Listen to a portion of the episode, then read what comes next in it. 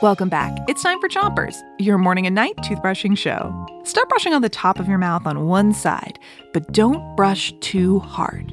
Three, two, one, brush.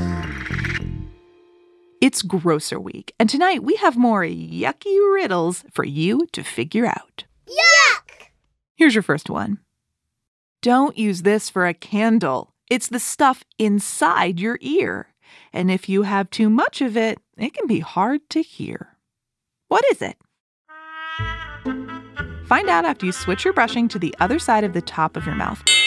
And give your tongue a brush too while you're at it. The answer is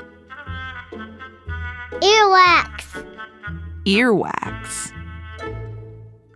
Earwax is that sticky stuff that can sometimes build up inside your ears.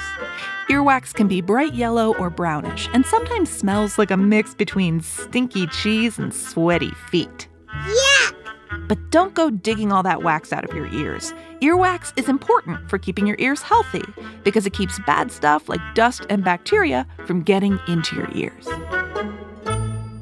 Switch your brushing to the bottom of your mouth and brush your molars in the back. Here's your next riddle. This forms after a cut or a scrape, so it won't get infected. It's dry and thick and crusty, and it keeps new skin protected. What is this thing? Shout it out. A scab. A scab. Have you ever had a cut or a scrape after you fall? A scab is the dry, crusty stuff that forms on your cut while it's healing.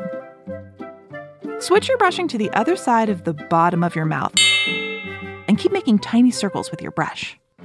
Scabs may look gross, but they're your body's way of keeping you healthy. A scab keeps your cut safe by keeping out any bacteria that might try and get in and make you sick.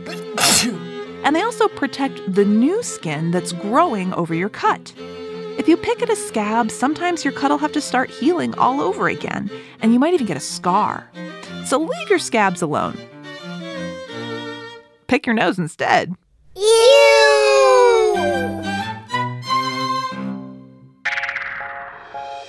That's it for Chompers tonight, but we'll be back with more gross facts tomorrow.